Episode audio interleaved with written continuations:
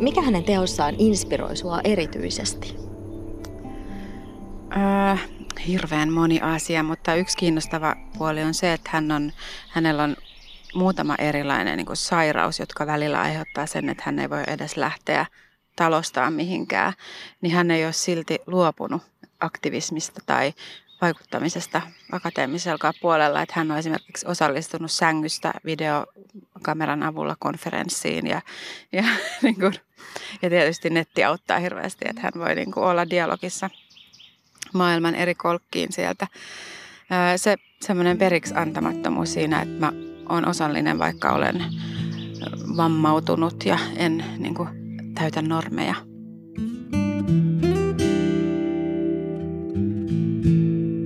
Me ja maailma tarvitsemme esikuvia. Ihmisiä, jotka muuttavat maailmaa. Tekojen kautta avautuu uusi näkökulma. Ai noinkin voi tehdä tai ajatella. Kuuntelet Uuden maailman tekijät ohjelmaa. Minä olen Satu Kivelä. Muusikko ja kirjailija Astrid Swan kuuli aktivisti Aurora Levins Moraalesista yliopiston luennolla. Luennoitsija kertoi moraalisin aktivismista ja vaikuttamisesta. Swan innostui intohimoisesti moraalisin ajatuksista ja hän kirjoitti kynäsauhuten vihkoonsa muistiinpanoja. Swan haki lisätietoa netistä ja tilasi moraalisin kirjoja. Hän on siis syntynyt vuonna 1954 siellä Puerto Ricossa ja sitten teininä muuttanut Chicagoon pakolaisena. Niin se on hänelle niin kuin se tarina tavallaan, miksi hän on, hänestä on tullut, kuka hän on. Niin se on, mä ymmärrän sen täysin, että, että se on se hänen niin kuin pääsuonensa niihin tarinoihin ja elämään. Ja hän kertoo tosi tärkeitä asioita vaikka siitä, että miten, miten Puerto Ricossa käytettiin ää, toisen maailmansodan hermomyrkkyjä, joita oli jäänyt yli, niin ne alettiin käyttämään maanviljelyssä niin kuin tuholaisten tuhoamiseen ja hän altistui niille ja sairastui sitten erinäisiin sairauksiin. Aktivistit muuttavat maailmaa, vaikka sängystä käsin. Aurora Levins Morales on yksi heistä. Kuka hän oikeastaan on? Morales on aktivisti, kirjailija, taiteilija, historioitsija, opettaja, mentori ja parantaja – hän syntyi Puerto Ricon maaseudulle askenasi juutalaiseen perheeseen 24. helmikuuta vuonna 1954. Aktivisti Aurora Levins Morales on muusikko ja kirjailija Astrid Swanin esikuva. Minkälaisen äänen Aurora Levis Morales toi sun mielestä maailmaa, kun hän rupesi kirjoittamaan ja puhumaan ja vaikuttamaan ja käymään dialogia ihmisten kanssa? Mm, todella rehellisen äänen, joka puhuu sieltä kokemuksesta, mutta näkee sen merkityksen niin kuin laajasti. Ei pyytele anteeksi. On vihanen, ärtynyt. Tosi semmoisia tunteita, mitä varsinkaan naiset ei, niin eihän niitä edes kuuluisi julkisesti esittää. Aurora Levins Morales kirjoittaa henkilökohtaisesta kokemuksesta, mutta samalla se kytkeytyy historiaan ja ympäristöön. No hän yhdistää tosi monia säikeitä, jotka on niin itse kokenut tärkeäksi, mutta on jotenkin ajatellut, että ne on erillisiä. Että, että feminismi, kehollinen kirjoittaminen tai sen niin kuin kehon tarinoiden kuunteleminen, sitten semmoinen akateeminen vaikuttaminen ja samalla aktivismi. Sitten hän vaikuttaa siellä Yhdysvalloissa, mutta hänen näkö, näköpiirinsä on se just se latinalaisen Amerikan Puerto Ricon kulttuuri, juutalaisuus, hän on tosi voimakkaasti niin kuin työväenliikkeen edustaja ja kritisoi kapitalismia. Niin tämä kaikki niin kuin yhdistyy sellaisella tavalla, että, että ne jotenkin ne yritetään esittää aina niin kuin tutkimuksessa ja vaikka politiikassa, niin että, että ne ei niin kuin kuulu samaan keskusteluun, mutta hän näyttää, että ne kuuluu. Uusliberalismi, konservatiivisuus ja nationalismi vahvistavat toisiaan – Politiikassa se näkyy tasa-arvon heikentymisenä. Väitöskirjatutkija ja kirjailija Minja Koskela. Mun mielestä hirveän konkreettinen esimerkki on vaikka meidän viime hallituksen hallituskausi, Sipilän hallitus, että et niinku samaan aikaan kun tota, uh, meillä oli käsillä tällainen niinku mittava, mittava tota pakolaiskriisi, mikä oli kriisi siis toki ennen kaikkea näille ihmisille, jotka joutuivat lähtemään niin kuin pakoon sotaa eikä niinkään meille niin kuin hyvinvoiville länsimaisille, niin länsimaisille ihmisille, niin tota, mm, samaan aikaan ruvettiin to, tota, toteuttaa tällaista niin kuin rajua leikkauspolitiikkaa. Ja sitten se, keiltä leikattiin, niin se oli aika paljon pienpalkkaisilta ää, naisvaltaisilta aloilta ja sitten toisaalta niin kuin kehitysyhteistyöstä. Ja niin kuin samaan aikaan jotenkin niin kuin, ää, tällainen yhteiskunnallinen keskustelu rupesi saamaan sellaisia sävyjä, että, että ikään kuin se suomalaisten hyvinvointin, hyvinvoinnin heikkeneminen johtuisi näistä niin kuin pakolaisista eikä siitä niin kuin epätasa-arvoisesta politiikasta. Et siinä niin kuin tavallaan jotenkin näkee sen, että miten, miten sukupuoli ja, ja sitten toisaalta niin kuin tällainen toiseuden diskurssi ja, ja sitten niin kuin talouspolitiikka, että miten ne on linkittynyt toisiinsa siinä niin kuin no, politiikan tekemisessä ja arkipäivässä. Että ne on aina niin kuin yhteydessä jollain tavalla toisiinsa ja tässä tullaan taas tavallaan siihen intersektionaalisuuden jotenkin jotenkin määritelmään, että et, et toki se, että miten meidät nähdään niin kuin jotain yhteiskuntaluokkaa tai sukupuolta tai, tai etnisyyttä edustavana, mutta myöskin, että miten me niin kuin luodaan sellaiset yhteiskunnalliset puitteet, mistä niin kuin, missä luokkayhteiskunta äkkiä onkin niin kuin tosi relevantti kysymys. Miksi ja milloin susta tuli feministi ja mitä se käsite sulle merkitsee? Mä oon varmaan ollut jo sieltä ihan pikkutytöstä asti feministi, mutta se ehkä musta tuli niin kuin vasta sitten yliopistolla, kun mä menin sukupuolen tutkimukseen tai sellaiseen naistutkimukseen tekemään ensin sivuainetta ja sitten aika nopeasti vaihdoin sen pääaineeksi. Niin siinä kohtaa musta tuli feministi, mutta siinä kohtaa myös sana feministi oli niin kuin joutu täydelliseen kriisiin, että oppi, että se on tarkoittanut niin monia eri juttuja. Ja ehkä nyt tällä hetkellä mä oon huolissani siitä, että se on kapitalismi on sen totaalisesti kaapannut, että nyt sä voit ostaa sukkia, jossa lukee feministi ja sitten ajatella, että olet feministi. Ja, ja mä oon ehkä sitten sellainen vähän jo känkkäränkkäinen feministi, joka tuntee sen historian ja yrittää pitää siitä kiinni. Ja toisaalta myös mä en, ole, mä en halua olla, vaikka olen valkoinen ihminen, niin mä en halua yhtään pönkittää valkoista feminismiä. Eli yritän olla aktiivinen sen suhteen. Yhdysvalloissa feminismi nousi trendiksi muutama vuosi sitten. Trendiä vauhditti muusikko Beyoncé, jonka jälkeen monet muutkin julkikset kertoivat olevansa feministejä. Uusliberalistisessa talousjärjestelmässä kuluttaminen esitetään myös vaikuttamisena. Ei ole siis mikään ihme, että kauppojen hyllyille ilmestyi feministihuulikiiltoja ja kangaskasseja. Beyoncéa kritisoitiin siitä, että hänen kangaskassinsa teetettiin hikipajassa, jossa työntekijöiden oikeuksia poljetaan. Onhan se kieltämättä aika irvokasta – että feministiksi julistautuva teettää tuotteensa nyrkkipajalla. Monet julkimot ovat itse etuoikeutetussa asemassa. Heillä on rahaa ja vapautta tehdä valintoja. Kun kuluttaja ostaa feministihuulikiilon tai kangaskassin, muuttuuko mikään? Morales kirjoittaa, tekee podcastia, vaikuttaa ja mentoroi ihmisiä. Hän kirjoittaa verkkosivullaan, että hän uskoo tarinoiden parantavaan voimaan. Uskotko sä, Asterit Svan, että tarinoilla on parantavaa voimaa? Joo, uskon. Ja siksi, koska mä itse niin saan tarinoilta niin hirveästi ää, sekä niin kuin lukemalla ja eli eri muodoissa, vaikka elokuvissa myös ja biiseissä, mutta sitten myös itse niitä kertomalla. Kun luemme tai kerromme tarinoita toisillemme, parhaimmillaan näkökulmat maailmaan monipuolistuvat. Muusikko, kirjailija ja väitöskirjaa tekevä Astrid Swan havahtui jo lapsena siihen, että maailma on keskineräinen – No mä luulen, että kotikasvatuksessa se tulee niin kuin ilmi, että mulle opetettiin jotenkin olemaan kriittinen vallitsevia järjestyksiä kohtaan.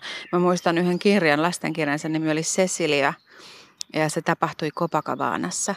Ja se Cecilia eli slummissa. Ja se oli yksi mun ihan lempikirjoista. Ja se sai jäätellen yhdessä kohtaa, mistä mä olin aina niin kuin onnellinen. Muuten se oli hirveän masentava kirja. Ja kun mä oon yrittänyt lukea sitä omille lapsille, niin ne on ollut, että älä please tätä kirjaa.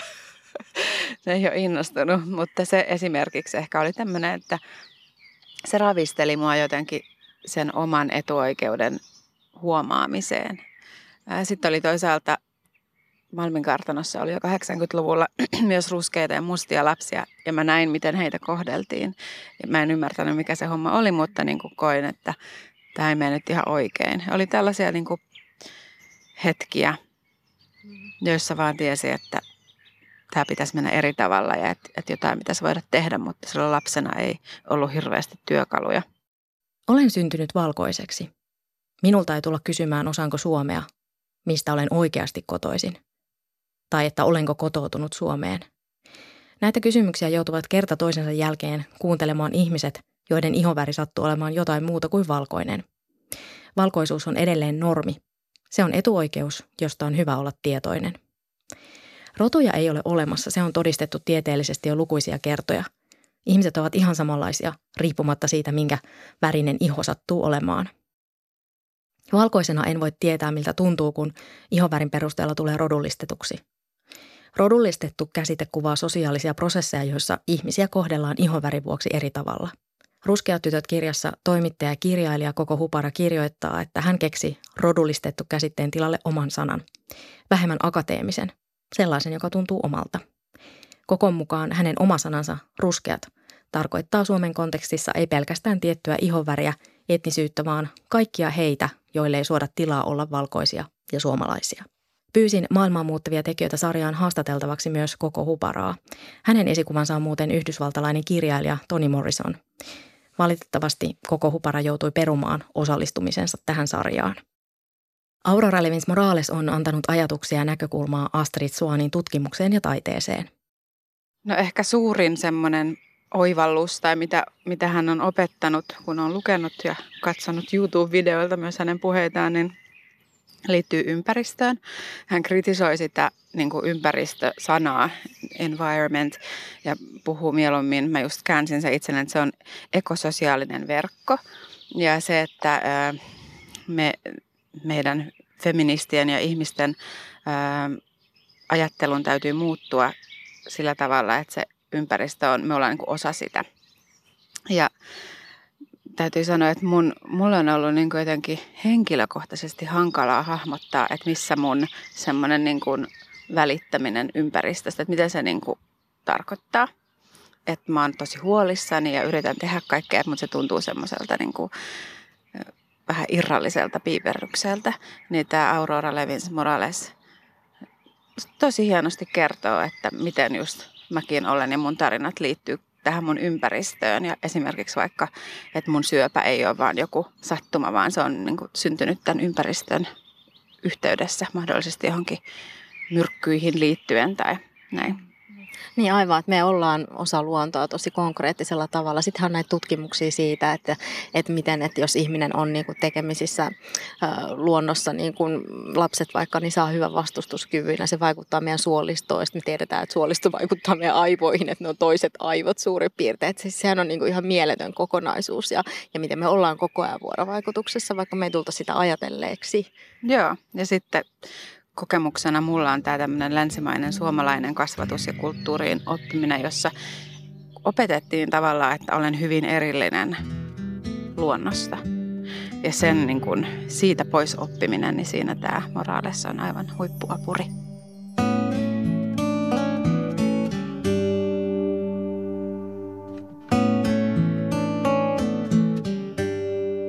Kirjailija Virginia Woolf on sanonut, että naisella on oltava rahaa ja oma huone, jos hän aikoo kirjoittaa fiktiota. Muusikko ja kirjailija Astrid Swan valitsi tapaamispaikaksi Meilahden Arboreettumin. No, mulla on se oma huone ja rahaa. Siinä mielessä olenkin voinut kirjoittaa. Mutta tätä, tämä on niin upean kaunis paikka. Tämä on mulle oikeasti niin kuin paikka, johon mä tuun esimerkiksi kirjoittamaan tai oleilemaan muuten – koska mä oon tämmöinen kaupunkilainen, niin tämä on myös sitä mun luontoa ja moninaisuutta. Täällä voi oppia vaikka miten hirveän erilaisia puita meillä on. Mutta sitten tämä on myös julkinen tila, mikä on myös tosi tärkeää, että ei riitä, että on se oma huone ja omat rahat, vaan täytyy olla myös yhteistä tilaa, jossa voidaan olla yhdessä. Täällä on tosi kaunista. Täällä linnut laulaa ja aurinko siivilöityy noiden lehtien välistä ja tosi semmoinen satumainen ja maaginen tunnelma, sellainen rauha on täällä, vaikka isot tiet menee tuossa ihan, ihan lähellä. Joo, ja me ollaan satuttu tänne nyt varmaan niin kuin yhtenä vuoden kauniimmista päivistä. Että on aivan niin kuin joku tarina, itse puisto. mitä sä ajattelet paikan ottamisesta musiikissa tai kirjallisuudessa ja, ja ylipäänsä niin kuin naisena siinä, että, että miten sitä omaa tilaa ottaa, jos haluaa jotain, jotain luoda? No niin, se, jos haluaa jotain luoda ja on se palo ja haluaa sitä tehdä, niin se paikan ottaminen tavallaan tulee tehtäväksi. Ähm, mä koen, että se ei ole helpointa, että, että tavallaan sinne omaan huoneeseen voi myös jäädä itsekseen luomaan jotain tosi tärkeää, mutta että sitten se, että jakaa sen muiden kanssa, niin siinä ottaa riskin. Ja tuleeko hyväksy, hyväksytyksi ja kuunteleeko kukaan. Ja sitten just se, että saako tilan, tuleeko kuulluksi. Se on vaarallista ja edelleenkin se on niin kuin monin tavoin eri intersektiossa oleville ihmisille niin hyvin erilainen mahdollisuus, mikä silloin joko on tai ei ole. Sä haaveilit tuosta sun kirjan, viimeinen kirjani teoksen kirjoittamisesta niin pitkään tai, tai kirjan kirjoittamisesta pitkään. Niin mikä, mikä esti sua tarttumasta siihen? Se oli sulle semmoinen haave. Niin, no tota, mä olin siis kirjoittanut aina mutta, ja, ja lapsena musta piti tulla kirjailija eikä muusikkoa tai mitään tutkija. Mutta ehkä ne mun, osittain ne mun aiheet, mistä mä halusin kertoa, niin mä, mun täytyy elää aika paljon, että, että mä olin valmis kirjoittamaan. Ja sitten ehkä siinä ajan kanssa niin myöskin biisien kirjoittaminen oli aika tyydyttävää, että, ja se oli tavallaan runoilijuutta, että se, mä kerroin sitä kautta niin paljon, että ehkä mä ajattelin, että mun ei tarvii.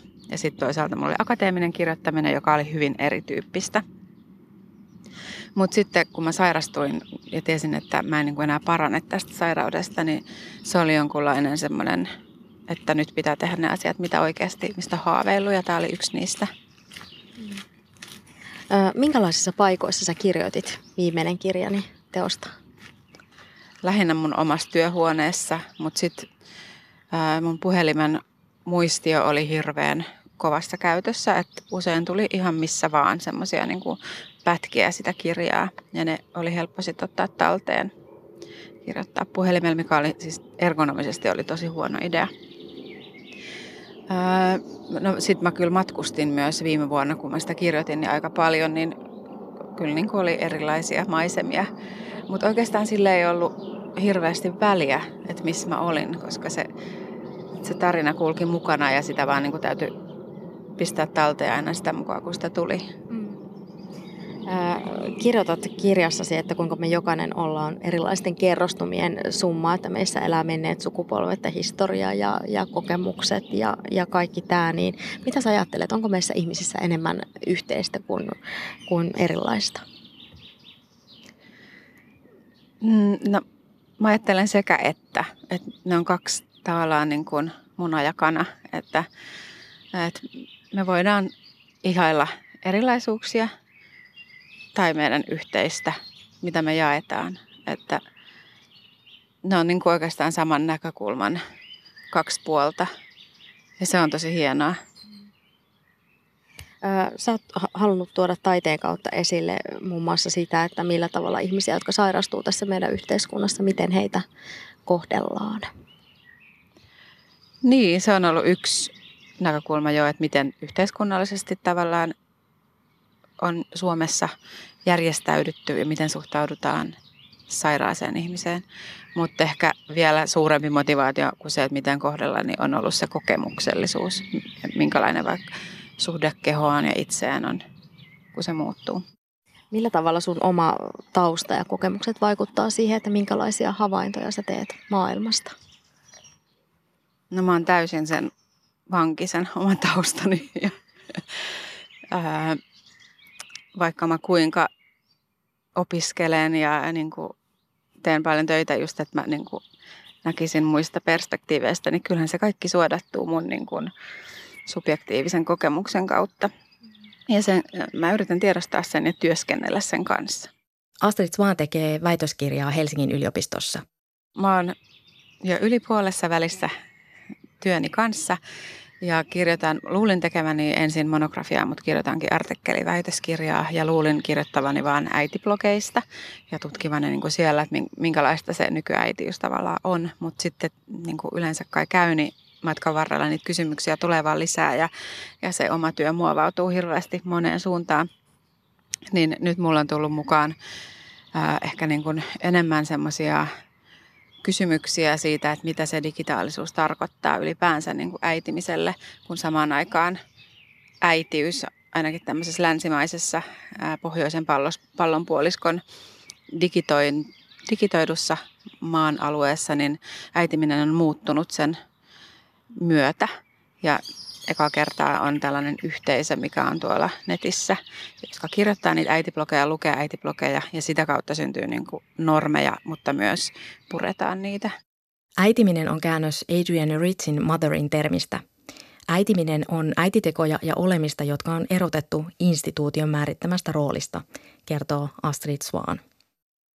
Siis mä käytän myös tämmöistä autoetnografista tapaa, sitä voi sanoa monilla nimillä, mutta sanotaan, että se on autoetnografista kirjoittamista vähän niin kuin kans tuon moraalisin tyyliin, että, että se oma kokemus kulkee siellä mukana, niin mä kirjoitin artikkelin, jossa tutkin sitä, että miten elämä voi jatkua arkistoissa.